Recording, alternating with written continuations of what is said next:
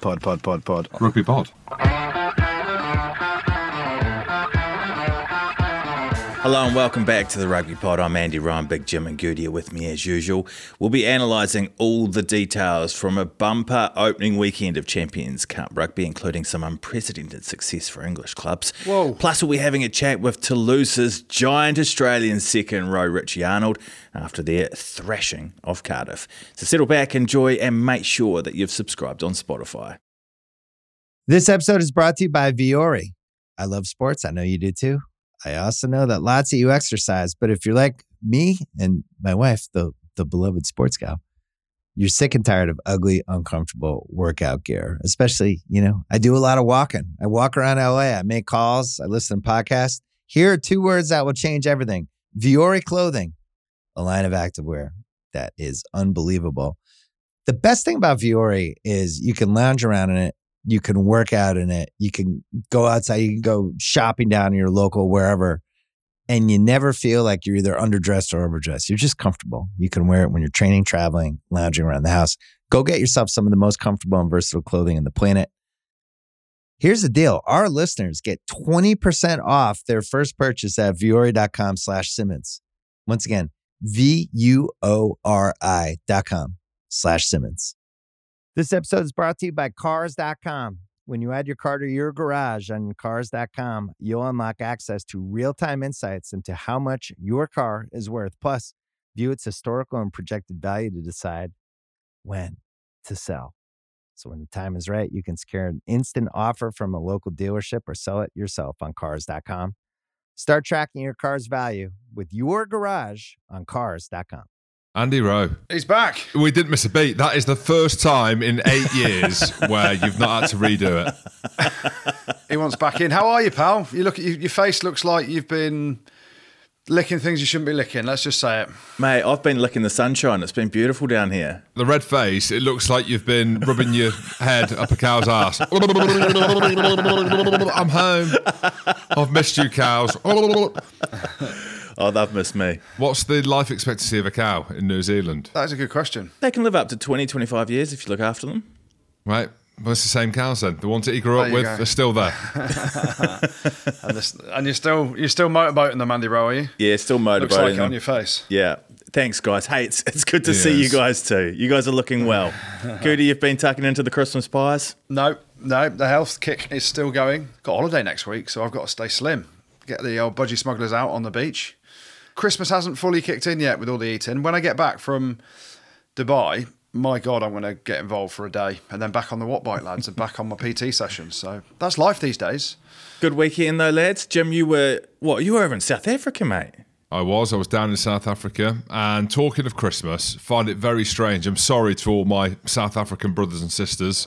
I've just never been anywhere in December that isn't cold, snowing, wet, windy, and rainy. And then I'm in South Africa. I'm in Joburg and Pretoria, and it's 30 odd degrees with Christmas trees up. Just doesn't feel right. but it felt right being in South Africa.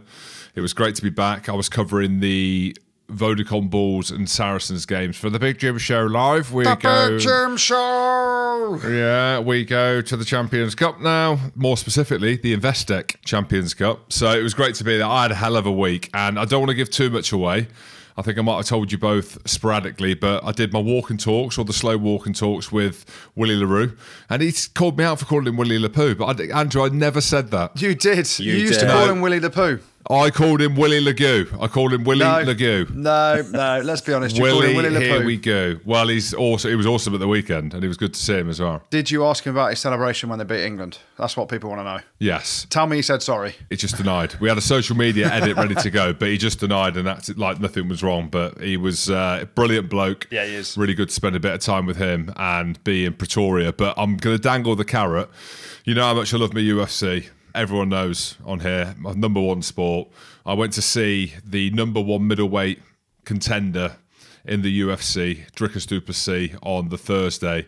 Got an, an hour with him to do a walk and talk, a slow walk and talk interview. But in order for me to do that interview and to be allowed to do that, as you know, Andrew, like I told you, I had to do two rounds with him before we went out onto the road and started pounding the road in the interview. And it was the best day of my life. No, you didn't. Yeah, Jim and I have been speaking, and I cannot wait to see the footage because do you want to describe what happened? Like, did you have the full kit on? Did you have any gloves on, or was it bare knuckle street fighting? he handed me a pair of gloves and I thought he was going to put the mitts on and we were going to do a bit of content like an interview as he held the mitts and I started going ha ha ha ha, ha and started punching the mitts. He put his gloves on. And I said to him, mate, why, why you got your gloves on? and then he just said, we're just going to start the clock. He said, uh, you earn the right in this, gym, being deadly serious. And then he put them on. I'm in my jeans, Street Fighter style. The clock went, the buzzer went, and we went hell for leather. Well, I say hell for leather. I've seen the footage back. It felt like hell for leather. and what happened? You got choked out about six times. Well, I got choked out twice, but I leg kicked him straight. I've never leg kicked a human being in my life. I have never kicked anyone ever. I've never oh, kicked oh, anyone ever. You've shooed people. I've shooed people, but as in in a fighting stance, I have kicked him yeah. with my left leg into his front leg, which was his left leg, because I see all the UFC fighters doing it. I've never kicked anyone in my life, and then I've just like squeaked, "Oh my god, I'm so sorry." And he basically said, "Look," he said, "if I can't take a kick off someone who looks like you," he said, "There's no point me having a championship fight in oh, really? four weeks' time." And then he threw an uppercut and nearly knocked my teeth out. So it was oh, wicked. Oh wow! Yeah. Did you give him the mauler's toe or not? No, he wanted me to, me to, put my socks on. He thought I had a fungal infection, but it's not fungal. it's just my toes are battered. But best day of my life. So big shout out to Dricus du Plessis and his team. That content's going to come out on Rugby Pass TV soon. Yeah, it should have been sponsored by Maul and Brawl because we were mauling, we were brawling. I got tapped out twice. I wasn't gonna tap, and then I thought, well, what if I piss myself on the carpet, like as in on the mats? So I tapped at the last minute. then I woke up the next day and I thought I was ill. I thought my glands were swollen oh, in my neck, no. but it was my jaw that was bruised. How did he tap you out, Jim? What, what was the move that he had you in? Uh, the same way Conor McGregor got tapped out by Khabib. So it, it wasn't a choke. Like he had his forearm around my face, and I felt like my jaw was about to explode into three pieces. so, and then by that time, my rib was in pieces because I've got a buggered rib from rugby. So I'm on the floor and I'm lying face down and I'm 19 stone, like I'm a big human, aren't? A lot of muscle mass, a lot of bone mass. He can't get to me, so instead he just squeezes me, like as in literally squeezes me like a bear hug from behind. I've never felt more inferior. And then I, I think I squealed, and then I tapped, and then it was over. Like the and then you shot yourself. Well, there was definitely something in there, but they like I wanted to go again, and everyone in the gym was like, "You can't, don't, you're not allowed, you're not insured oh, wow. for this. Like, you're not allowed to do it." So it was epic. Being in South Africa, big shout out to everyone there. They love the pod. They love what we do over here. We love the South Africans, and to be in what they call rugby heartland in Pretoria. I know you said you've been there before, Goody. It was uh, yeah. a real privilege. Long way, but privileged to be there. A big shout out to the EPCR and Investec Champions Cup for letting me do my show pitch side as well. I've never heard anyone in my life say I had the best day of my life. Yet I got absolutely sparkoed, tapped out twice, and got filled in and shat myself. But that was that's Jim Hamilton. That's a day in the life that's of Jim Hamilton. In my jeans. Who street fights? Who does UFC in their jeans as well? At 41. No, I do. amazing. Amazing. Goody, you would have just been perched up watching the rugby all weekend. Hell of a weekend for the English fans, wasn't it? Well, it was a great weekend, and we'll rewind. So Jim's very different to me. That was what he was doing Thursday, Friday, Saturday. I was at Lapland on Friday with the kids. What? Yeah, basically the kids finished school on Thursday last week for a month, and I'm like, "What do you do with them?" So straight away on the Friday, straight to Lapland. We had a lovely day there, and then Saturday I was down in Exeter, down at the Chief Chief Chief Chief Chiefs, not for a, a rugby game, for the rugby ball raising money for Loose Heads, and my name's Doddie. So I really enjoyed that Saturday night. And then Sunday I was up at Leicester commentating. So I consumed a lot of ruggers this weekend, hiding from the kids again in the bog. There's 12 games on. 12 rugby union games from the Investec Champions Cup on this weekend. It was brilliant, epic, and we'll get into the, the bones of it in a minute. But who'd have seen it, eh? Seven English teams, one defeat, Saracens, they went to a very tough place, but six victories, six victories when everyone's talked about the Premiership not being the best league anymore and all the issues there are. And I've kept saying it, I've kept beating the drum. On the field, the Premiership is probably the best it's ever been for entertainment. Off the field, there's issues all over the shop, as we've spoken about. But six out of seven victories, and some of the victories as well. Imagine Exeter's under 12s going down to Toulon. No one would have given them a chance of beating Toulon at their home patch. They won down there. Quins go over to Racing with all their rock stars, and that kind of stadium suits them. But Northampton set the scene on Friday night, absolutely dominating Glasgow, who are second in the URC Jim, and have been going really well, haven't they? So massive statement victories for some of the teams. Yeah, really impressive weekend. And on that as well, though, Goody, I wasn't a hater last year, but I know it's taken a while to get going because of COVID. And I've spoke about budgets in the URC, the salary cap being cut in the Prem, the South African teams coming in, the top 14 salary cap, all for me. I'll say it. I'm happy. There he is. Genuinely. Yeah, there we are. He's got filled in on a Thursday and he's admitting his mistakes on a Monday. What I Been mean, humble. Jim Hamilton. Been, been humble. That's it. hey, 41 year old man that shits himself on a carpet. But I know what you mean, though. And you look at across this weekend, and the Investec Champions Cup is back. We've got world stars Siya Kolisi playing, Finn Russell. You know, the list goes on and on and on around who's playing in it and the who's who. But the actual quality of the games and the competition. I love the new format as well. Everyone's been moaning about the format a little bit over the last couple of years into around COVID and how they changed it and what was the best scenario. But four pools of six teams, top four in each pool qualify. Clear as day how to qualify. It was banging rugby, and yeah, it's great to have it back. And it, it brought back some amazing memories from playing the competition myself, and you know thinking of the memories of that. It's it really is a, a top tier competition that you know I think we we've seen some unbelievable rugby this weekend. Well, Marcus Smith was top tier on the weekend, wasn't he? He certainly was. Cometh the hour, cometh the man. You know, there's been loads of headlines around Owen Farrell stepping back and not playing the Six Nations. So who's next? The battle between him and George Ford last week, he won hands down. Then he goes over to Racing and a Champions Cup game against one of the big teams. Okay, they've lost Finn Russell this year. He's gone to Bath, but they were packed full of stars. Were Racing. The stadium suits Quins, the, the fast pitch, but Marcus Smith, every part of his game yesterday, and we've said this about him before. He's got every facet to be a top tier international rugby player if given the opportunity. And his stats he beat seven defenders yesterday, had two clean breaks, four break assists. He scored himself, his drop goal, his defence. I mean, every part of his game was top tier for me. Know, the drop goal from 40 odd out to put them 10 points ahead, his game management. But ultimately, there was a couple of tackles in there that people are like, oh, geez, yeah. The try saver at one point as well. And, and people stood up and, and saw that. We know he's got the dancing feet. We know he's got the flair. We know he's got that game attacking ability to unpick a defence with footwork, short passes, pump and go, offloads, the magic. He's got all that. But he's also got game control. His defence was on point. His game understanding was on point. point, and we're not that far away from the Six Nations, are we? What six weeks away, something like that, seven weeks away from the first game. There's so many young English players that are now putting their hands up, but he's got both hands up, saying, "Give me the jersey." And hopefully, as sad as it is that Owen Farrell isn't going to be playing the Six Nations for various reasons, it's a brilliant opportunity for Marcus Smith to grab the shirt with both hands and, you know, really play the way he wants to play in a jersey that he's at the minute deserving of. I've not given Quins the credit they deserve. Like when they played Here against he goes. Sale, I know. Look at me, I've been humbled. Here I've been is. humbled. Here we go. But when they played against Sale, and we said, oh, they played well. Yeah. Their defence was phenomenal. I don't think I mentioned that against a phenomenal defensive side in Sale, but the physicality that they bring, they barred up. And watching them against Racing, they've got the complete game now. Like the breakdown with Will Evans in there, he got the turnover tackle at the end of the match when there might have been offside by a toe. Andy Good, you were sending a clip round the group chat. What, what, Whoa. weren't you? Or was it No, me? it wasn't. No, James. No, it was you. Was it me? was you. Oh, was it me? was yeah, you. they're offside, Yeah. but it just so they got the physicality around defence now. Jerry Flannery, he's probably been given that sole role. Danny Wilson's come in. He's a brilliant coach. He was great at Glasgow. Had a little bit of time at Leicester as well. You mentioned Marcus Smith at the line. Don Brandt's looking lean. They look the complete team, and to go there and the way that Marcus Smith played, they are definitely contenders for sure. Yeah.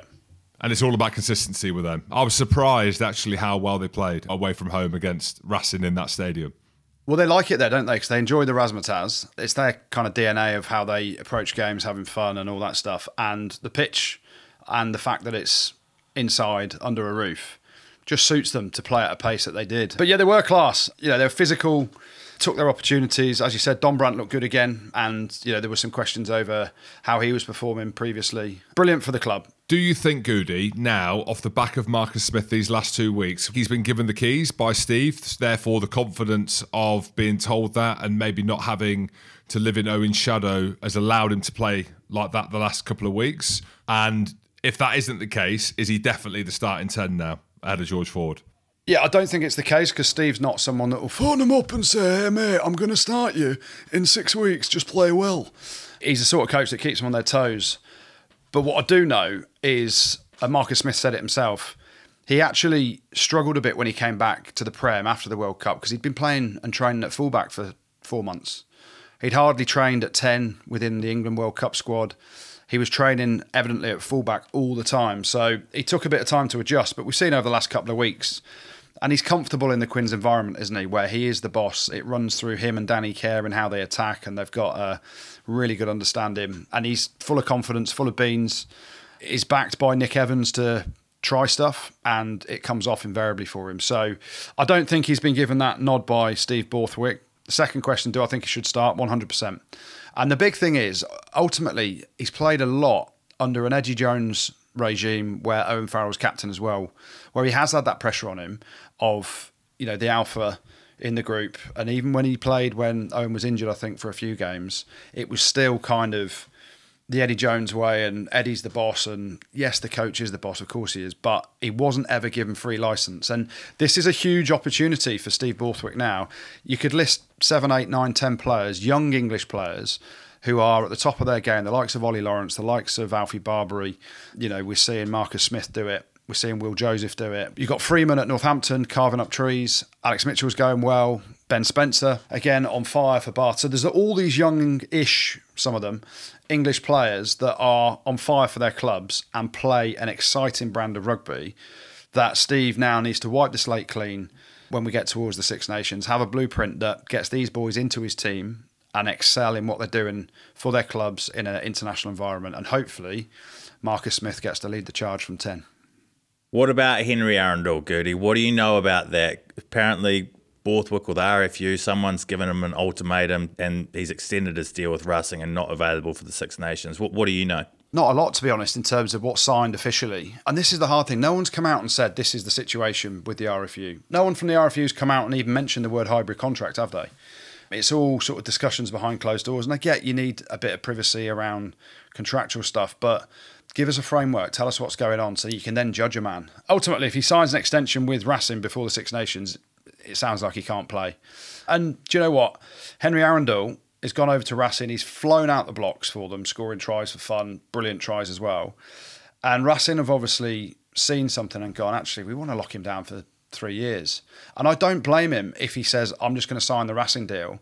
A, it's probably more money. B, look at how he was treated during the World Cup. He got one shot, scored five tries, and didn't play again. And it's the same coaches. There's no guarantee if he comes back to Bath on half his cash, probably. He's certainly not guaranteed to get picked by Steve Borthwick, and maybe we've all not been privy to all the information, which we haven't between them, and maybe he feels the best place for him is Racing if he does sign a three year deal there. You mentioned Marcus Smith before Gertie. Finn Smith, he seems to be getting better and better, isn't he? But he obviously, I'm not saying he's close to getting into the Six Nations, but his trajectory's heading towards an international call up at some point, isn't it? Yeah, well, he got called up recently, didn't he? I think he was in the the World Cup wider squad to start off with. He's a lovely kid. We've had him on here. He's a really good player, both sides of the ball. He, he likes to hit as well. But his game management and Saints and how they're playing at the minute with him, Freeman, Dingwall as well, all to the fore. And he's playing with Alex Mitchell, who, you know, we've spoken about in spades on here around, you know, how good he is and the pace that he plays at. He suits what Northampton are doing. And, you know, we spoke about Saints last week, I think, about how they're barred up physically, defensively as well. And Finn Smith, yeah, he's definitely an option. Would I pick him ahead of Marcus Smith? No, not at the minute. But he is definitely a player for the future, for the now as well, in terms of being in the squad and, and growing his stature as a player and, you know, getting closer to that international capped experience. We've still got George Ford as well, who's, you know, playing exceptionally well for Sale as, a, as an experienced head. But Finn Smith's definitely in the picture, and his performances are showing that for Saints. The the backing that Sam Vesty has allowed him to grow in confidence too. There's not many people expected Saints to go up there and do a job at the Scotstoun, did they? Yeah, Northampton again. Attack unbelievable, playing in the wide channels. Courtney Lawes again. Physically, they were at the races. They made 183 tackles, 49% gain line successes. Look at me just throwing out stats, but I think that gives you a decent snapshot. Not only do Northampton play a great style of rugby, like physically, we spoke about Quinn's defence. Northampton, the big work on looking for a defensive coach last year. Defences win championships, and they've sorted that out. And physically, they were just there. Love the look of Northampton. Scotstoun's not an easy place to go. We've been, as you say, Andrew, wax lyrical over Glasgow this season. They've had You a- have. You have. well, I, I haven't, not really. Everyone has. I think they've looked okay. They've been in and out of games. I thought they were going to beat Northampton at home because the URC is so much better than Is the it, Prem. though? No, I, Is no it? I've not said that. Other people are saying that. But yeah, Northampton look very, very good, and Glasgow looks a little bit shell shocked. You're right, Jim. They were shell shocked a bit, Glasgow, and credit to Saints in the Pissindoon rain. Saints fronted up. Freeman was class. Glasgow did look shell shocked, uh, and they did sort of battle back a little bit in the second half. End up getting a penalty try. Ollie Smith scores a good one as well, but it was game over at that point. And the only frustration with Saints, they didn't get a bonus point. There was an opportunity. They were so in control of that game to go on and get an attacking bonus point. That was the only frustration, I think, from their point of view. But yeah, tough one for Glasgow now. You lose your first home game in the shortened format, and it makes it a very, very hard proposition to come through from then. So uh, we'll see what minerals they've got, eh, Jim? Hey, don't ever ask anyone from Glasgow what minerals they've got because then you get the Glasgow kiss. exactly. In their defence, though, they go to Bayonne next week. So if there is a winnable game away from home, even though Bayonne did well at Munster, it's over there. So get the Glasgow kisses out, boys, and take it down to Bayonne because they love a scrap as well. Mate, they do love a scrap. They took it Trevor Brennan style into the stands, didn't they? They did. They did. They did.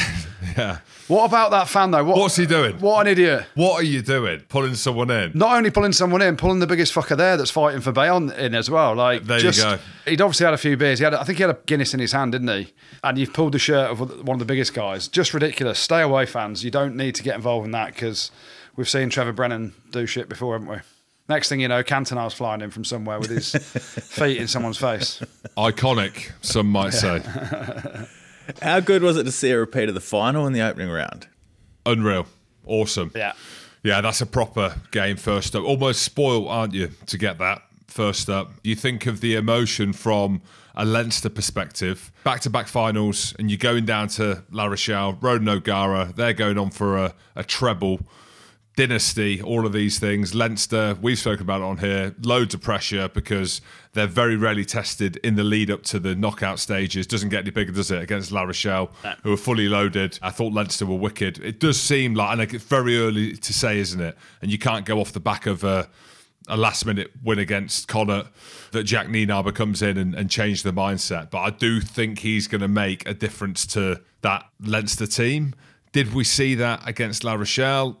Uh, I mean, it was still very close, wasn't it? But yeah, I mean, proper game, like level of intensity. La Rochelle actually haven't been playing well this season, though. You look No, at the haven't. results and stuff in the lead up to it, the stuff around Rog being. Was he red carded or he cited, weren't he? Yeah, he had a touchline ban this weekend. He was up in the in the box. Basically, he's been talking to French referees, and he said previously he's, he's made some comments and with fourth officials and stuff that he shouldn't have done. But he learnt his lesson, and then he asked a question apparently a couple of weeks ago. He wrote in his column that he said he felt because he's Irish, yeah, they treat him a different way to uh, a Christophe Urios, for example, who's you know, obviously French as they come and shouts and says what he wants and gets away with it. So I think he's feeling a bit of pressure at the minute with the way the French league and disciplinary process there have treated him. But it would have hurt him. And they- they've not played well at the start of the year. They've had a few changes. They had a load of players away at the World Cup. They're starting to get them back. But do you know what that game reminded me of, Jim? You'd have seen this firsthand. So the start of that game, La Rochelle against Leinster, obviously it was pissing down with rain. The weather was shocking. We know it comes in off the Atlantic coast there, but the intensity and the physicality in the first 10 or 15 minutes was very similar to something like Ireland South Africa at the World Cup, where it What was, about Big Willie Little Willie clearing rocks? mate. about, oh my. You're glad you Gosh. retired at that point when you're seeing that. Yeah, but you're right. The level of intensity, the physicality, like they're two test match teams, like La Rochelle fully loaded, and Will Skelton's huge for them. But when he blitzed James Ryan in that breakdown, Yeah. I was like, "You bastard!" yeah, it was phenomenal. And that that's the thing. You've got the last two finalists going at each other Leinster have never beaten La Rochelle until this weekend in their own patch. The whole hurt around what happened at the end of the final last year in Leinster's home patch, effectively the Aviva. Just kudos to Leinster, really. Talk about Jacques Nienaber. Massive shout to leave Van der Flier on the bench as well. Yeah. Massive shout. Obviously, starts Connors ahead of him. And I'm like, that, that's ballsy. Ballsy as you like.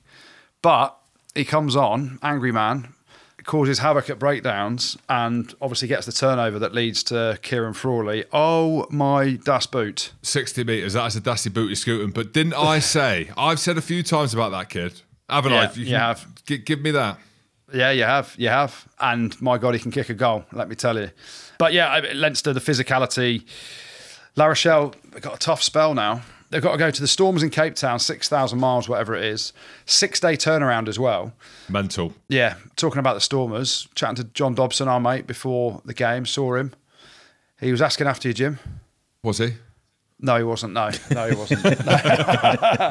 no, he was. He was. He, He was. He's yeah. like, but what was he saying? he said to me, that big idiot's gone to Pretoria. Why didn't he come to Cape Town, eh? Is he German? Yeah, he's German. That's die, Australian. Das ist He's like, yeah. das is the Australian de Germany. Yeah, but it was great to see him. Great to talk to him, and he's always got a smile on his face. Infectious bloke. Yeah, he really is. But on that though, like as in you are right, and again, without calling in anyone out, but whoever put the fixture list together, six day turnaround. I know the Stormers sent out the kids and nearly beat Leicester at Leicester. But Yeah. yeah, like it's going to be tough now for La Rochelle. Like, I mean, I don't even know how you get how do you get down to Cape Town from La Rochelle? Like, that's a couple of flights, is it not? Well, you're going to Paris. You, you got to get the bus from La Rochelle to Paris. Get on a Oh, plane gosh. from Paris. Imagine the size of that bus for La Rochelle. It's got to be massive, isn't it? No, it's not. You know, their school buses that they take them in. yeah, but the size of the human beings there. So yeah, I mean, it's a, that's a huge game because imagine being champions, play two, lost two. Because the Stormers are playing their big boys. Manie Libbok will be playing. They'll all be playing that game. They need to find a way that it's seven days in between any game that involves a South African team travelling or a team travelling to South Africa to play as well. Because um, as you saw with the Sarries boys, and we'll get onto that game in a bit, they looked fucked. Well, Jim, you were a, a vice captain or co-captain. What did you make of James Ryan not being allowed to talk to Matthew Carley, or Matthew Carley refusing to talk to James Ryan as co-captain? That's a big talking point, isn't it, out of the game? Because I'm reckon James Ryan wouldn't be far away from the Ireland captaincy as well. And we know Johnny's history around talking to referees. We spoke about Owen, we spoke about Dan Biggar. It's a thing, right? And the Champions Cup is such a high level. You're up against the champions away from home fully emotionally in that zone, we know the difference between being a, a captain and a great captain is how you interact with the referees. And it's becoming a thing now, it's becoming very topical and being called out. I'm sure James Ryan feels quite embarrassed by that, but I'm blaming Big Willie, Little Willie Skelton when he gets absolutely blitzed at the side of the ruck. You know, and it's a thing. You've seen James Ryan before. It was almost come off the hour, come off the man a few years ago in that game with James Ryan, wasn't it? I think well, we heard that he didn't get picked for the Lions off the back of that game against La Rochelle, but it turns out it was actually James Ryan who decided not to go on the tour. So it was a bit harsh that we said that, but he got bullied by La Rochelle and he's fronted up recently and he's taken himself to a physical level. And you can see how emotionally charged he was. But for Matt Carley to say, look, mate, I ain't speaking to you anymore, you can bring your vice captain, your co captain, Garry Ringrose, to start talking to me. It's a rude awakening for him, if we are speaking frank. And it's one of those things that I think more referees are going to start treating players like that. We have seen more and more appealing and moaning and everyone throwing their hands in the air at referees a lot. And it's grown into this thing. We've seen referees sort of complain about the treatment they get on social media, which is completely fair. And it's a societal issue, as we said last week. It's becoming ingrained in the players to appeal for everything, you know, hold their heads and all this stuff if they've been hit. So referees need to be protected in a way. And Matt Carley's made a stance against James Ryan, uh, constantly appealing for stuff. And uh, you hope that it's consistent across the board because we know other referees let things go more than others, and we know other players go after referees as much as some of the names you mentioned there, Jim, historically around players appealing for everything. We had Jamie Ritchie on the pod the other week, didn't we? And it was something that you mentioned as well around his interaction with referees. Players have to be careful, and it's that fine balance between the emotion, being the captain, challenging a referee enough to you know make him think about things, but also doing it in a right tone that doesn't piss him off, so he doesn't talk to you anymore. So James Ryan will learn from it, and you know, I'm sure he apologised to Matt Carley after the game, and it's a lesson for him and a lot of other players of of how to conduct yourself around referees now. Do you know on that note, chatting to referees of the last generation of players, who do you think they said the very best captain has been? Not just one, as in two or three or four have said it. Antoine Dupont, No, Siya Kolisi, nope, Jamie Ritchie, no. He should have retired 10 years ago, but he's only just retired. Alun Wyn. Alun Wyn. All the referees said that he is the very best captain they've worked with. Why? Well, because he can do the splits and lick his finger. I don't know. I don't really know. And we know that the referees are a little bit fruity. So, but they said Alun Wyn Jones. And you think back to how he interacts with the referees, soft spoken, the old Jono down on the haunches, Yeah. challenged at the right times. There's an emotional intelligence, there's a skill in doing that. So there you go, Alun Wyn Jones. Don't come back. I mean, you're absolutely buggered, but he was the best. He can still do a job, Alun Wyn. He can still do it. He set up a try with his last touch to win Toulon the game. After he'd had 10 minutes was off. steaming, though. yeah, we'd had 10 minutes off and he'd, he'd seized up and he still can produce, man. That boy can produce. He can. Sarries didn't really endear themselves to the referee on the weekend, did they, Jim? Discipline an issue? Yeah, discipline was clearly an issue. Two yellow cards and a red card. But my goodness me, the Vodacom Bulls came flying out the blocks. So we can get onto the discipline side of things, which has been an issue for Saracens, especially in that game. But I just thought the Bulls looked brilliant. They looked physical. Uh, the back three, their kicking game, Kurt-Lee Arendse, unbelievable. I reckon they've got the best back three in the Investec Champions Cup with Canan Moodie, Willie le Roux, who's my best mate now, and Kurt-Lee Arendse on the left wing. Look at you just back in Villy Lepoux. Unbelievable. To Villy No, Legoo. Villy Legoo. Villy Legoo. But the altitude, don't get me wrong, is definitely a thing. Again, you factor in the travel.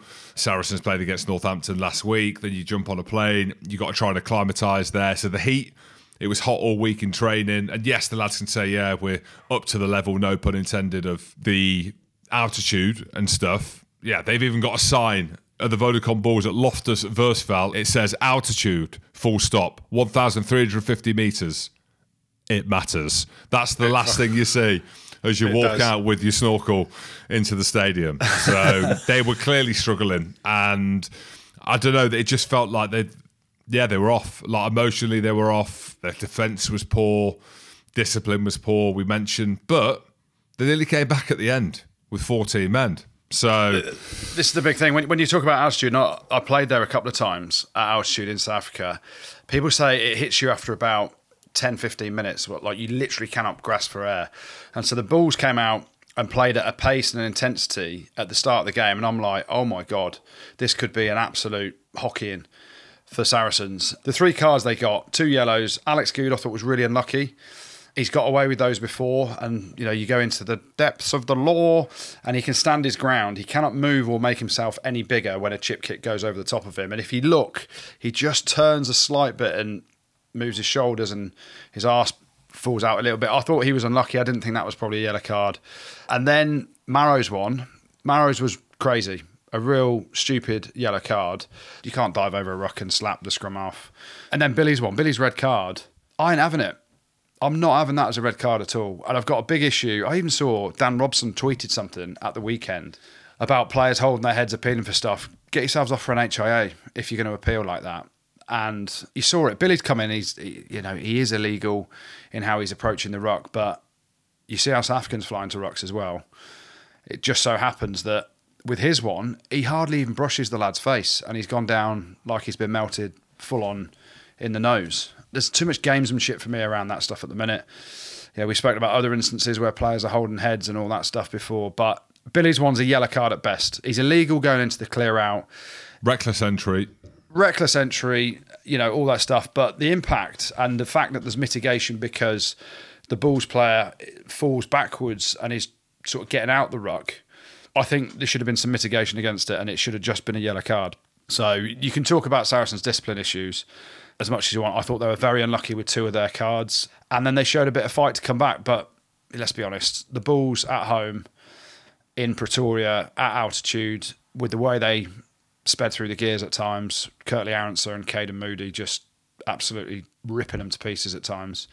They were fully deserved winners, and it's interesting because you look at Sarries; they've got to come back now from South Africa. Some people are like, why have they sent all the big dogs over there? Like in this tournament, you could have sent a second team. And I asked you, didn't I, Jim? I'm like, why did they go and risk all the big dogs? Because Billy will pick up a ban now, more than likely. You know, the knock on effect of the travel this week and how much it takes out of them. And then you said to me, James, that they got loads of injuries, haven't they? Yeah, they got a few injuries. They're thin on the ground. But they wanted to make a statement. I agree with you. When you look at it and you look at the Stormers, and then they're going to go full noise at home, and the travel aspect around that. Last week, losing against Northampton, the way in which they did the stuff around Faz, I think they wanted to make a statement. Probably unsure to actually how good the Bulls are and how tough it was going to be to play in that stadium. But it was wicked to be there. I, th- I think the South African teams to watch is definitely going to be the Vodacom Bulls and it'll be interesting to see how the Stormers go fully loaded against La Rochelle at home. To be fair to Sarries, they've only got Connacht this week. I say only because they got absolutely hosed at home. So you'd back Sarries to bounce back this weekend. This episode is brought to you by Vuori. I love sports. I know you do too. I also know that lots of you exercise, but if you're like me and my wife, the the beloved sports gal, you're sick and tired of ugly, uncomfortable workout gear. Especially, you know, I do a lot of walking. I walk around LA, I make calls, I listen to podcasts. Here are two words that will change everything. Vuori clothing, a line of activewear that is unbelievable.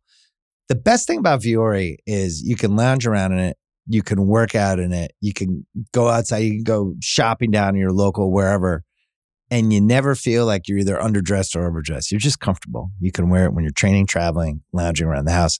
Go get yourself some of the most comfortable and versatile clothing on the planet. Here's the deal. Our listeners get 20% off their first purchase at vuori.com slash Simmons. Once again, V-U-O-R-I dot com slash Simmons. This episode is brought to you by Hotels.com. I was traveling internationally last year. I was in Mallorca. I didn't know the island well. I said, let me head to the north, head towards the water. Let me go on hotels.com and see what they have available. Something preferably on the beach, maybe even a gym. Not only did I get those things, there was a kids session with exercise, gymnastics in the water, pony rides, a train. It had everything, and I didn't even want any of those things. But at least I knew they were there just in case I changed my mind. And now finding the perfect hotel has never been easier thanks to the hotels.com app. Whether you're looking for a family friendly, right, all inclusive or a relaxing spa weekend, you can find exactly what you need and compare hotel prices, ratings, and amenities side by side. So start planning your next getaway and find your perfect somewhere in the hotels.com app. This episode is brought to you by Anytime Fitness. We're not all professional athletes, but we all have health goals. That's why Anytime Fitness gives you access to personalized plans and support from a coach.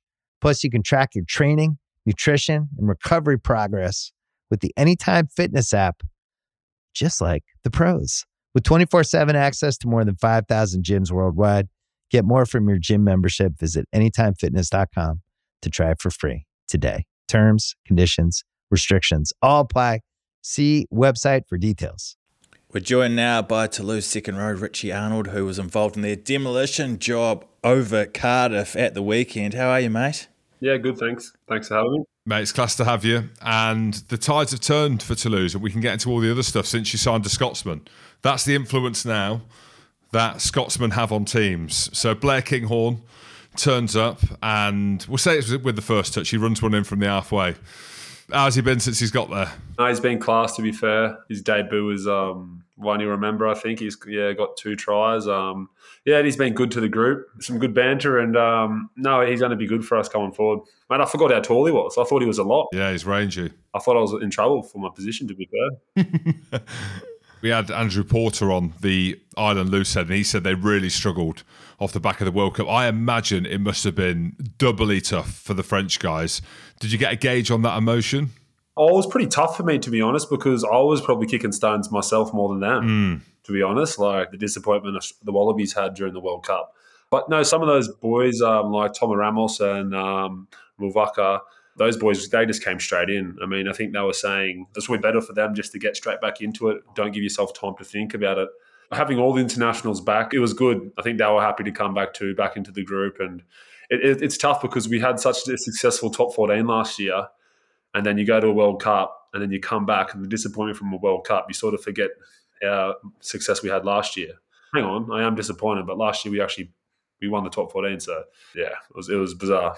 Let me talk to you about the World Cup then, because obviously, without rubbing salt into the wounds, I know you said you were pretty frustrated yourself. Australia's worst ever World Cup. I'm basically just blaming Eddie Jones. Had a great squad. You left some brilliant players at home. The bloke's a clown. You glad to see the back of him or what? nah, look, I um, I enjoyed Eddie. I, I enjoyed him. Um, of course, I want to say that because he brought me in and gave me my first cap. But uh, it was a tough pill to swallow. Obviously, being the first Wallaby team not to um, go past the pool stages. And if you have a look at our pool on our like what pool we're in, like t- to respect to the other teams in that pool, like we should have we should have went through. Like so that was a disappointing thing. It was tough because like we had a really tight group. We had a young group. We had a really tight group, and we and we trained hard. Like we trained hard. We were, we were, smashing each other, and, and and the disappointing thing was you just didn't convert to the, the scoreboard. And I think that was a tough thing to swallow because we're all you know thinking like where we where we went wrong. But I mean, sometimes that's the last thing to come is, is that scoreboard. Yeah, big news this week is Mark Nawaqanitawase going off to the NRL. I love watching him. Like loved watching him, should I say? Is there any chat around that? Is there a WhatsApp group? Like, what's everyone saying? Because he's looks like he was going to be the next big thing, and he still might do. Might come back. But what's the general consensus around Mark Nawaqanitawase? Oh well, it's hard because obviously because I'm in the top 14, so I don't really get to keep in contact with those boys too too much. But he's a freak of an athlete. He's he's similar to like uh, Izzy Folau. He's got that vertical jump like under the high ball. Um, I think he'll do really well over there too. In the NRL, so no, ha- happy for him. Is it money? Do you think? Like, what would be a reason for him to go? Oh, I'm not sure. I mean, he's young. He probably could probably could give it a crack and come back. I mean, he's play, he can say he's played a World Cup, even though it wasn't successful. I mean, yeah, and, and in Australia, rugby league's huge, you know. Money, then basically, without saying, yeah, it's massive, yeah. Uh, fucking money. That is the thing, though, isn't it, Richie? Because when you talk about it, I was listening to who was it, Tim Horan, talking about the World Cup, and they were talking about the structure in Australia and how people don't really like to talk about it, but he was talking about the incentive to go to AFL or to go to NRL, and it's almost like that is the issue. And then now you're losing a star player. Like people are going to be like, well, how have they let him go? So it does come down to opportunity. It would be awesome to play for the the Roosters. How cool does that sound? But clearly, it's going to be the financial incentive, right? Yeah, hundred percent, hundred percent. It's probably yeah. yeah. Few thing, a few things um, would be um, on his list there, and I reckon, yeah, your career is only a short time, so you got to make the most of it. So if he's went over for the money, I don't fault him for that. Yeah, no, you can't. You can't. Now, I'm a father of twins, identical twins. Jim's a father of twins as well. You and your twin brother, pretty decent. What's it like playing with him? Is there much of a rivalry between you? And, and does it get any easier as a parent? That's the main question. Well, now I'm a father of three kids. I don't know how my my, my parents done it. but um, no, look, man, yeah, me and Rory, we're really tight we're really close, and he's up in Japan, um, milking it up there, playing. I'm not sure how many matches a year, six matches a year, getting paid ridiculous amounts in the third division, mind you. But yeah, when he was in Toulouse, it was awesome to have him here for t- for that two seasons. Definitely probably the pinnacle of my career, like playing with your your twin brother. Like that year, we went back to back, done Europe and the top 14. So that was cool in, in, that aspect. He made it first professionally, and then I was just I came probably two, three, two years after. And so I remember we first played each other like it was called NRC. It was, it was one under Super Rugby, like above club rugby, but anyway. And we were, we both playing for different teams. And he's probably coming off two years of professional rugby, and I'm coming just from being a, a labourer, just you know, sloppy rig. Well, I still do, but hey, you're talking to two of the sloppiest, so don't worry about it. and yeah, we're pl- we're playing, and it was it was so funny. Like obviously he's fit as, and he's like, I'm not sure if he was trying to. He was putting shit on me, but he was like at the same time he was like encouraging me. He's like, "Come on, big fella, keep working, keep working," and that just like stirred me up even more. Like, oh, we're, we're, probably a little bit different. I think I'm maybe a bit more. Um, probably the boys would say. I'm a bit more open, probably. We're a bit, bit more reserved. Loose. He means loose. That that's what that means. More open. Rich is the loose twin. A lot angrier than me. He'd, mate, would always be on the field together, and he wouldn't be afraid to just start spraying you yeah, that was uh, that was something. I just want to ask you briefly as well. Obviously, in Toulouse, you've been there a while now. Ugo Mola's the head coach. He coached me many years ago at Brive, and he had the best strut I've ever seen. The most arrogant strut down the touchline. Thinks he's the coolest in town. He's still got the strut, and he still thinks he's cool as fuck, but his breath is hanging, right? Mate, still has a strut. You see him on the sideline sometimes. You're like, oh my god, he's, he's sitting there. He's got the arm armband on. He's it's probably gotten worse. To be fair, Yeah, success comes that. That's what they're like, aren't they? It's the Fabien Galthié. you watch. I'll be benched this week, or I'll be out of the twenty. Yeah, be careful what you say. We were talking about the South African teams coming in with the Australia South Africa healthy rivalry that happens around that, but also the traditions of Toulouse. How have they been received? If you can translate what the emotion is like around Toulouse, having the South African teams in and that kind of different relationship to the tournament. I'm all for it. To be fair, just shows that they're after winning the World Cup, they've got strong franchises, and I think they they do well when they come into the Champions Cup because they're big. They're a big pack. They're physical and they're quick. They're, they're fit. They're a fit. They're a fit side. So for me, I, I like having them in there. I mean, it just makes uh, if you want to be the best, you got to beat the best, and they are some of the best teams in the world. So I- I, think it's good having them in the Champions Cup. And just staying with the Investec Champions Cup, you come away to Quins this weekend. Obviously, had a good win against Cardiff, but playing Quins on Sunday, they play a very different brand of rugby to a lot of teams. You looking forward to that game?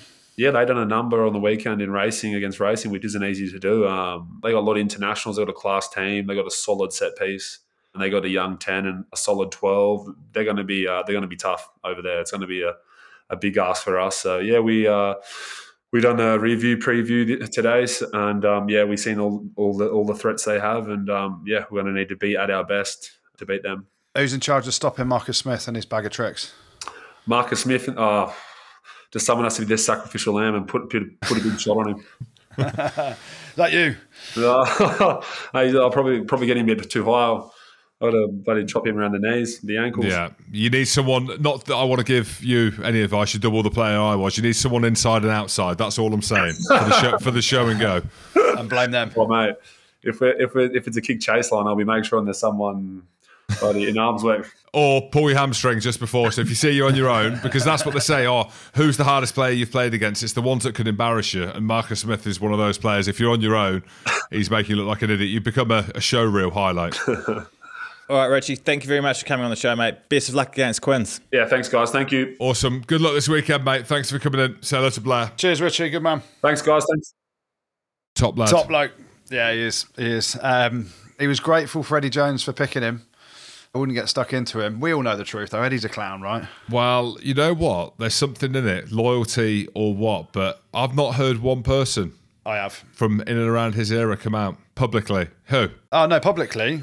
It's the whole thing about be kind, all this stuff. Eddie's not been kind to a lot of people. Yeah, but if I'm it's that you. bad, someone needs to come out and say, don't they? Because we are just he said, she said. They're worried about saying something that might get them in trouble further down the line. So it's a tough one. I'll, I'll be honest about Eddie. I know a lot of stories where he's run a shit show. So there we go.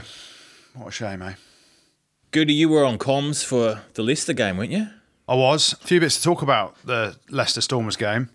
Stormers sent a second slash third team with an eye on next week's game against La Rochelle, leaving a lot of their stars back in South Africa. But my God, they turned up. And I spoke to Dobbo before the game and he was like, I'm telling you, my brew, these guys, they will fight, eh? They'll be a fight. And I'm looking at them and going through the team sheets and doing your prep for the commentary and all this stuff. Didn't know a lot about some of them, so we're having to Google them and look at all their notes that Tim did for us. And you sat there going, like, this should be comfortable for Leicester, but like any South African team you've ever played against, they'll fight and come hard and keep coming. Whether they're young kids, whether they're old blokes, and shout out to Brok Harris, he's about 49. He's got calves the size of Jim's, but he could scrummage to the cowsheds and back. What massive then? massive, big, Tiny. veiny, throbbing things. No, oh, really? No, Right. no, no. That, that's the other thing that you've got that's throbbing. But the young fly half, Mathieu, was playing 10, his Stormers debut. People hadn't heard of him. He had a really good game. Marabi at eight was class.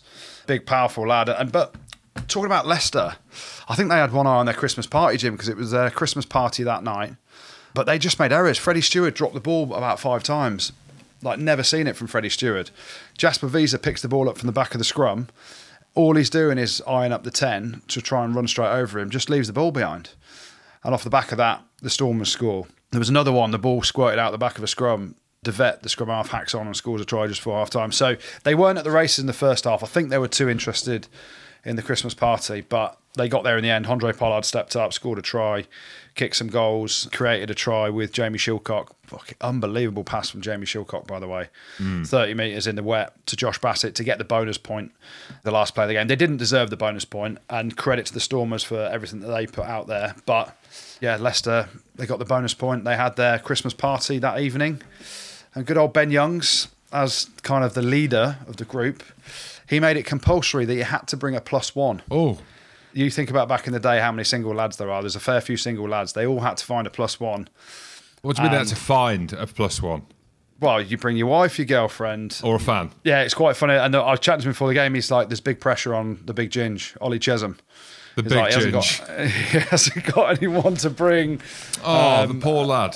He was like struggling a bit, and everyone was looking around, and he was like open and honest that he was struggling. Jimmy Whitcombe as well, the prop, he was struggling. So, bless him. Jimmy Whitcombe put a dress on, went as a woman. It's 2023, you can do that, and went as Ollie Chessum's date. So dressed as a woman oh. and went as Ollie Ch- Chessum's date. So they got away with it. It was either that for Ollie Chessum with Whitcombe dressed up in a, I mean, goodness me, some site that, or it's the fan from row two with the Tigers beanie hat on. when I watch Leicester, I go through the archives in my mind. I think about them late night events we had, the Christmas events that we had, the testimonial events. Yeah. After the finals, and I remember curry. We always had a curry night around December. Yeah. And I remember going to a curry house down London Road. I brought all the Kovskins as well. And apparently, one of the Kovskins has tried to fish a fish out the fish tank to put in his poppadoms. and the owner from the curry house has whipped off his belt. Who whips off the belt when you get pissed off? And he's whacked Kovskin straight round the face like he's been lassoed, like Indiana Jones, basically. Yeah. Yeah, mad days, crazy days at Leicester. But no, good to get the win for them. Biggest attendance of the weekend across the whole competition, just shy of 20,000 there. So while they didn't perform very well and Dan McKellar was raging at half time, it was, uh, you know, good to pull through with the win. Bath are doing well at the minute, Goody. Yeah, they're flying. A lot of good young English players there. Finn's at the wheel. And they had a horrific record. I think it was like some, something like they'd lost their last 10 games in Europe or something crazy like that in the Champions Cup. And it was a, a big one for them. Ulster come to town. Ulster won there either last year or the year before and won comfortably. So big questions being asked. Ulster went into a bit of a lead, fought their way back. But the second half, 31 0. Ben Spencer was on fire. Thocken a Singer, he must listen to the pod because Jim called him out a few weeks back saying he just needs a bit more. He's given a bit more. Ollie Lawrence was on fire. The boy gets out of tackles, gets through tackles, offloading game. It's just off the charts good at the minute. So Bath really did shine. Beno Obano got man of the match, scrummage into the cowsheds and back. Stephen, take your kits off. He wasn't very good for Ulster. You know, they got owned at scrum time, really. And it was a complete performance from Bath. Finn, you know, doing Finn things, and they are genuine. I don't. I'm not sure they're contenders in the Champions Cup, but they're certainly contenders in the Prem, and they are bubbling along really nicely. So, really disappointed in Ulster. No Mike Lowry, he was on the bench. Cooney was on the bench, but the second half, that I just thought they were they threw the towel in a bit, to be honest, which is very un-Ulster like. So, big questions to be asked around them and their desire next week, obviously back at the Kingspan, but all about Bath. They were absolutely class, and um, you know it's a big, big win to start the tournament for them. Well, we've had a good chance to look at some of the talent now. If you're picking a Rugby Pod Champions Cup dream team, who are you going for, lads? Should we start in the front row? Props? Jim, do you want to do the forwards? Yeah, I'll do the forwards. Yeah, so we'll go from one to fifteen. We'll go like that. And there are some interesting topics around this, aren't there? Because let's remember we're picking the Champions Cup and not the Challenge Cup. Don't be horrible, Goody. All right. Uh, okay. Don't be. I know, I know there's a lot of rugby. I know the Challenge Cup's happening and the Drags and Newcastle are struggling. It's fine. Hey, the fucking Drags won, mate. You Yeah, I know, but still some struggling. respect. No, no, play that well. All right. Okay. They were struggling for seventy percent of the game. I'm being horrible, but I was going to put players like Ox Nché, for example. I was going to put Eben Etzebeth in, but you can't because the Sharks. Sorry, You ain't in it. you're not there. You're not at the top table. Name's not down, not coming in. Yeah, you're not. Well, the names are down if you're a Challenge Cup fan, which I'm not. I'm just top ta- table. I just eat at the top table. You you eat at the top table and the top table in itself. So, loads of players you could pick around the forwards. So I mentioned Ox Nché, but he ain't going in. None of the Sharks boys, so no Eben Etzebeth either. You've got the likes of Ellis Genge. You mentioned Steven Kitshoff at Ulster as well, but yeah, kits off ain't going on. You need to keep your kit on just for now and start hosing some scrums. So if we start in that position, I'm going to go with Cyril, me old Cyril, bye, at number one. Yeah. My He's a boy, favourite name. Yeah, he's, a, he's a baller. He's a baller. He's a boy, and he's got a name like Cyril. Imagine calling your kid Cyril. Bit different in France. I you know, can get away I with it know, in France. Not in Yeah. England. Cyril! No, it's, a like dog's Cyril. name or something, It's isn't it? like- yeah, like my mate's mum's called Sharon like, as well. Like, how can you call a kid Sharon now? You just can't, can you? so shout out to all you Sharons out there. And Cyril Baille, big shout out to you, mate. You're going in at number one. I was going to go Peato Mauvaka because he was unbelievable in the World Cup, but Leinster beat La Rochelle at the weekend. And I'm going to double down. I'm going to say that the scrum is going to get better, and I've gone for Dan Sheehan. So Dan Sheehan's number two, and he plays 80 minutes. Well, he didn't play 80 minutes because Kelleher comes on as well, but he can play 80 minutes. So it's a fan, and I'm thinking about all these things. Someone who doesn't play 80 minutes, but he's going in. He's just retired from France, but he's at the Champions. Uini Atonio. He ain't weenie, is he? He ain't No, so he's weenie. not Weenie. He's not Weenie. He doesn't play a full 80. He's absolutely fucking massive, let's be honest. Yeah, that's why. Well, you'll see where I'm going here. You'll see where I'm going with the story. He was going to retire. I was thinking there's no chance he's going anywhere near my Champions Cup team because he's on a swan song. But Northampton have been awesome this year, and Courtney Lawes is out of contract, which means he's going to perform at the highest level he can, which is the Champions Cup. So I'm putting Courtney Lawes in at number four, not back row. In the second row. He won't thank you for that. Yeah, but you'll see the back row and he'll be like, all right, it's fair enough. I'm happy to be in the second row. And poor James Ryan, he felt the grip of the big Willie, little Willie. He felt the grip, he felt the hand. So Will Skelton's going in, but you've got Woki, Cameron Woki, who I thought was awesome for Wrestling 92 at the weekend. Tadhg Beirne as well, big fan of his, friend of the show. But if you've got Will Skelton knocking about, he's in the second row. Simon Courtney Lawes.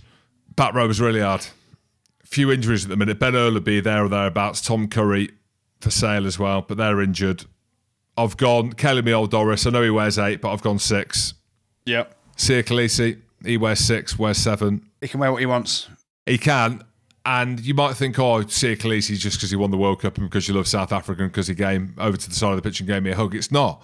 I genuinely think he is one of the best players in the world in how he plays. But I did have in brackets a couple of Leicester lads, one that's at Quins now. Tommy Reffell, he'd be Yeah. a good shout. And Will Evans at Quins. I think he's having a. He wouldn't be far away from England, you know. So if Ben Earl, which I think he will get right for the Six Nations, Tom Curry, if there's another injury, I reckon Will Evans is there or thereabouts as a small back row as well. Number eight. It's not hard, is it? Tell me who you've gone. I would have gone, he's all right, Gregory Alldritt. See, I haven't got him. I haven't. Oh, wow. Yeah. Wow. I need a Who have you monster. gone with? I've got a, I've got a monster. Ollivon. No, no. No. I wouldn't put him at eight. I put him in the back row, and he'd be a good shout as well. I like Charles Ollivon. Our team, you know that I love him. Leicester. Leicester. Oh, Jasper Wiese, of course. I know. Which some people might be like, oh yeah, I. Th- this is like as in my dream pack. If I was to put that out there, imagine how scary that looks. You've got Cyril by me, old Cyril. You've got Dan Sheehan, friend of the show. You've got Uini Atonio. You've got Courtney Lawes and Big Willie, Little Willie Skelton. Caelan me old Doris. I was going to go Levani Botia, but I think that he's he's 63 now. He's aged. got a lot of miles on the clock. Siya Kolisi and Jasper Wiese. yeah, that's a good shout. That is hell of a forward pack, to be fair, James. Hell of a forward pack. Goody, if we're looking at the backs, mate, who's getting the sweet pill off Jim's monster Ford pack? You can't go Anton DePola. He's going sevens. He, hey, he's turned his back on 15s. This is the thing, though. If you've gone a monster pack, you need a backline that can rip a team to shreds. In terms of, with all the ball that they get, they are going to be hot stepping, delivering, exciting, because they're on the front foot the whole time. You don't need any monsters, really. So for me, I have gone. You've gone Craig Casey then. No, no, I've not gone the smallest fella to ever play professional rugby. I have gone, of course, I have Anton Dupont. If you watched him at the weekend, I know he's going to sevens. I know he's not playing the Six Nations, but we are talking about the Investec Champions Cup dream team. And if he's not your nine, there's something wrong with you because he is ridiculously good. He does the lot. So he starts at nine. At fly half, if you've got a magician at nine, you need a magician at 10. And it was down to one of two at the minute.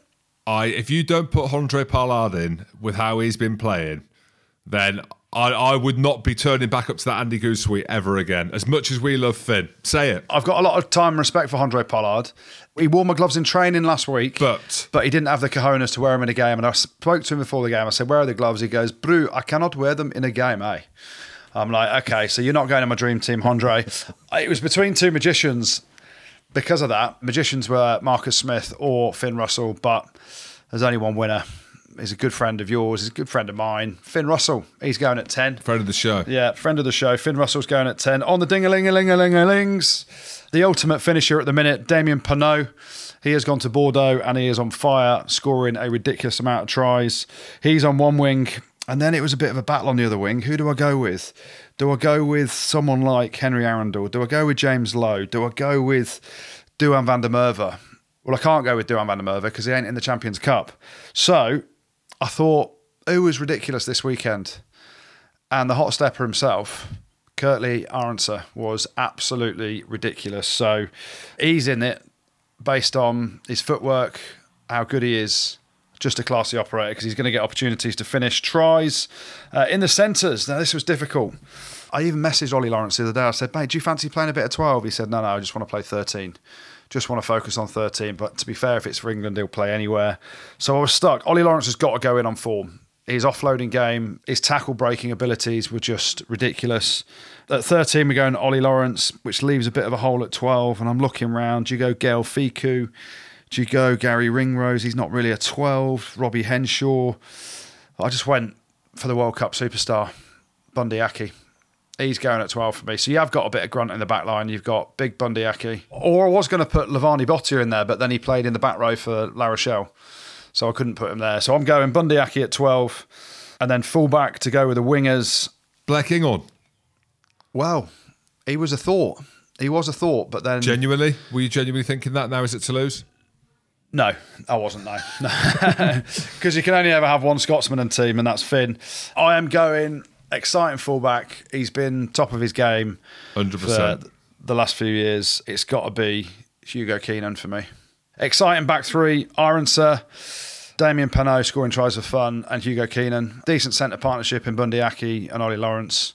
Finn the Magician at ten, and Antoine Dupont at nine. There's my dream team. Investec Champions Cup backline. Yeah, you're getting a better team than that. Right, shall we finish things off then with the good, the bad, and the ugly? Yeah, let's. We're going to start off with the Challenge Cup, Jim. We're going to mention a team from the Challenge Cup. And weirdly, they didn't even win. But it's a massive shout out to the Black Lion team from Georgia. Their first game in the Challenge Cup, and they ran Gloucester pretty close 15 points to 10. It looked like an epic weekend over in Georgia for the Gloucester fans and everything that went on during that game and around it. So, uh, big shout out to Black Lion and the Georgians uh, for their first game in the Challenge Cup.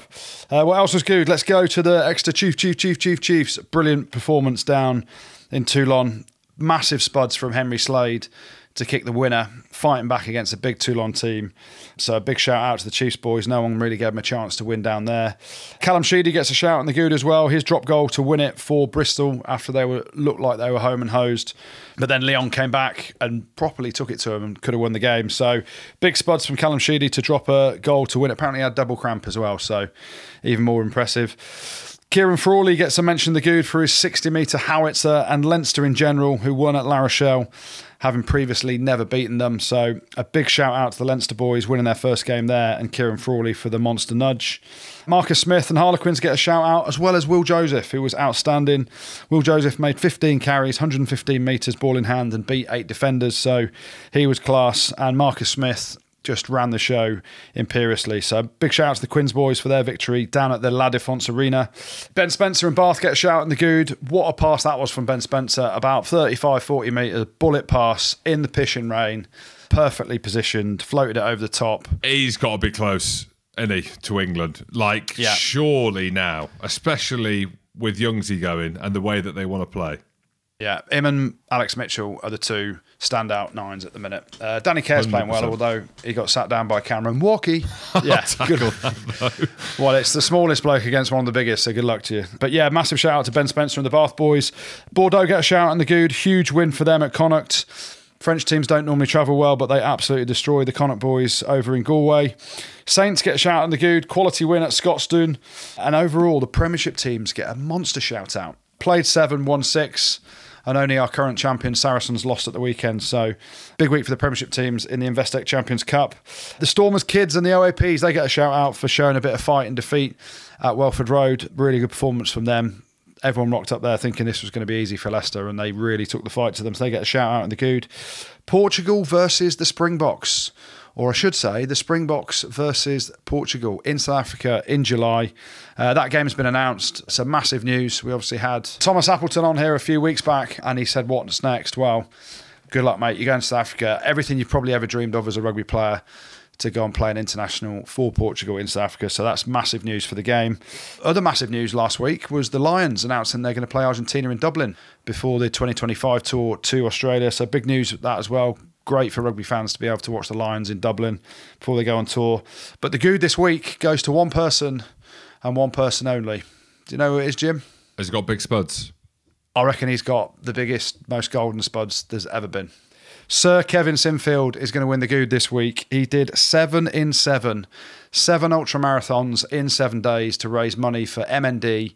A fabulous bloke. If he does not get knighted, in the New Year's honours list, there's something wrong with our country because that bloke is a complete hero. Doing it for his mate Rob Burrow, doing it for the MND Association.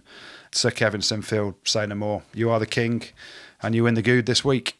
The bad, few bits of bad. We're going to start off over the pond, Jim. Over in USA, some bad news coming out of America and Canada. Actually, Toronto Arrows went bust last week, and this week MLR ex champions Rugby New York have gone bust as well. So, mm. talk about growing the game. There's loads of money in America.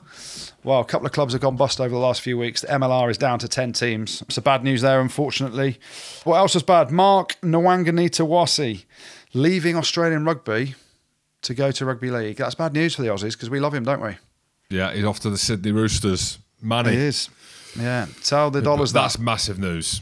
Yeah. He's one of their best it players. Is. Yeah, it just shows what Eddie Jones touches turns to shit.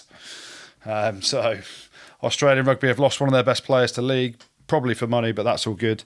Good luck to Mark Nawaqanitawase. Uh, what else was bad? Ulster, 31 unanswered points in the second half in their trouncing down at Bath. That was pretty bad. Cardiff, we didn't mention them. They took 50. Ah. But it's against Toulouse. It is against Toulouse, but they didn't go out. They can't go out if you take 50 points, can you, Jim? I don't know. It's nearly Christmas. They probably had their yeah. Christmas party. They did. They did. Um, so they get. I mentioned the bad this week. Connacht get a mention the bad. They lost 41 points to five at home to Bordeaux, as we mentioned earlier. So they get a mention. But the bad this week can only go to one person if it's true. If it's true, it's going to one person. If if that person has categorically lied, saying, "No, mate, I never spoke to Japan, mate. I never spoke to Japan, mate." Well, Eddie, reports are you're getting the Japan job. And that started with an interview that you've lied about. And the way you've conducted yourself, you're a disgrace. You're immoral. You've got no integrity. And that is why, Eddie Jones, if you take the Japan job this week, and it is true, you're a liar and a manipulator. And a manipulator. and you got no fans. yeah, you literally have no fans, Eddie Jones. So, wish you all the best if you do get the Japan job. But the bad is Eddie Jones for lying through his front teeth, his back teeth, his arse and everything around how he's conducted himself over the last few weeks. If he gets the Japan job, he's a disgrace. Uh, the ugly, only one bit of ugly for me, and it was Billy Vunipola's red card that never should have been a red card. It's an ugly look, the player going down, clutching his face. I don't think it's a red card, so it gets an ugly because I don't think it should have been a red card, and Billy got a red. But there we go. Thanks, Scooty. And you boys have got some shout outs to finish off with, don't you? Yeah, we do. Firstly, a massive shout out to Trevor Baker from the MO19 firearms unit in the Met Police, who has been battling cancer for the last three years and is now at the stage of receiving life prolonging medication. Unfortunately, parts of the medication are no longer available on the NHS and so must be purchased privately, costing thousands of pounds per month. The lads from his unit and some of Trev's friends will be doing a massive 24 hour fundraising event with 12 teams running 500 metre relays, incorporating a seven story abseiling tower. They're setting up a Just Giving page to help Trev and his family fund this essential medication, which you can go on by clicking onto justgiving.com and searching for Trevor Baker. So please dig deep and give generously if you can, because massive amount of respect for the Met Police and especially the firearms unit. And big shout out to Trevor Baker.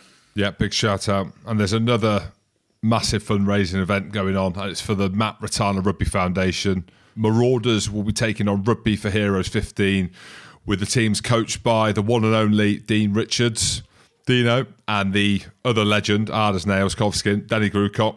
The game's taking place on the 21st of February at Dings Crusaders RFC in Bristol.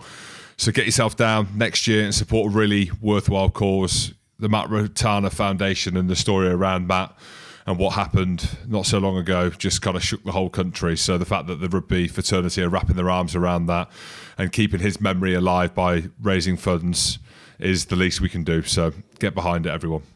Thanks, Jim. Thanks, Gertie. Thanks, producer Rob, and thank you very much for listening. Don't forget to check us out on YouTube and make sure that you're subscribed on Spotify. Rugby Spot. Spotterpod, pod, pod, pod, pod.